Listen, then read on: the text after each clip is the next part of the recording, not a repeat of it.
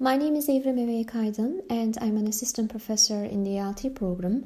I'm offering EDEN 307, Teaching English to Young Learners 1, together with a colleague of mine, Dr. Ece Genç Yöntem, to third-year ELT students. The aim of this course is to develop our students' awareness and appreciation of theory and practice in teaching English to very young learners, 3 to 6 year old children, and young learners, 7 to 11 year old children. So, in this course, we learn the characteristics of children, we develop an understanding of their second language development, and we review current theories of teaching English to kindergarten and primary school children.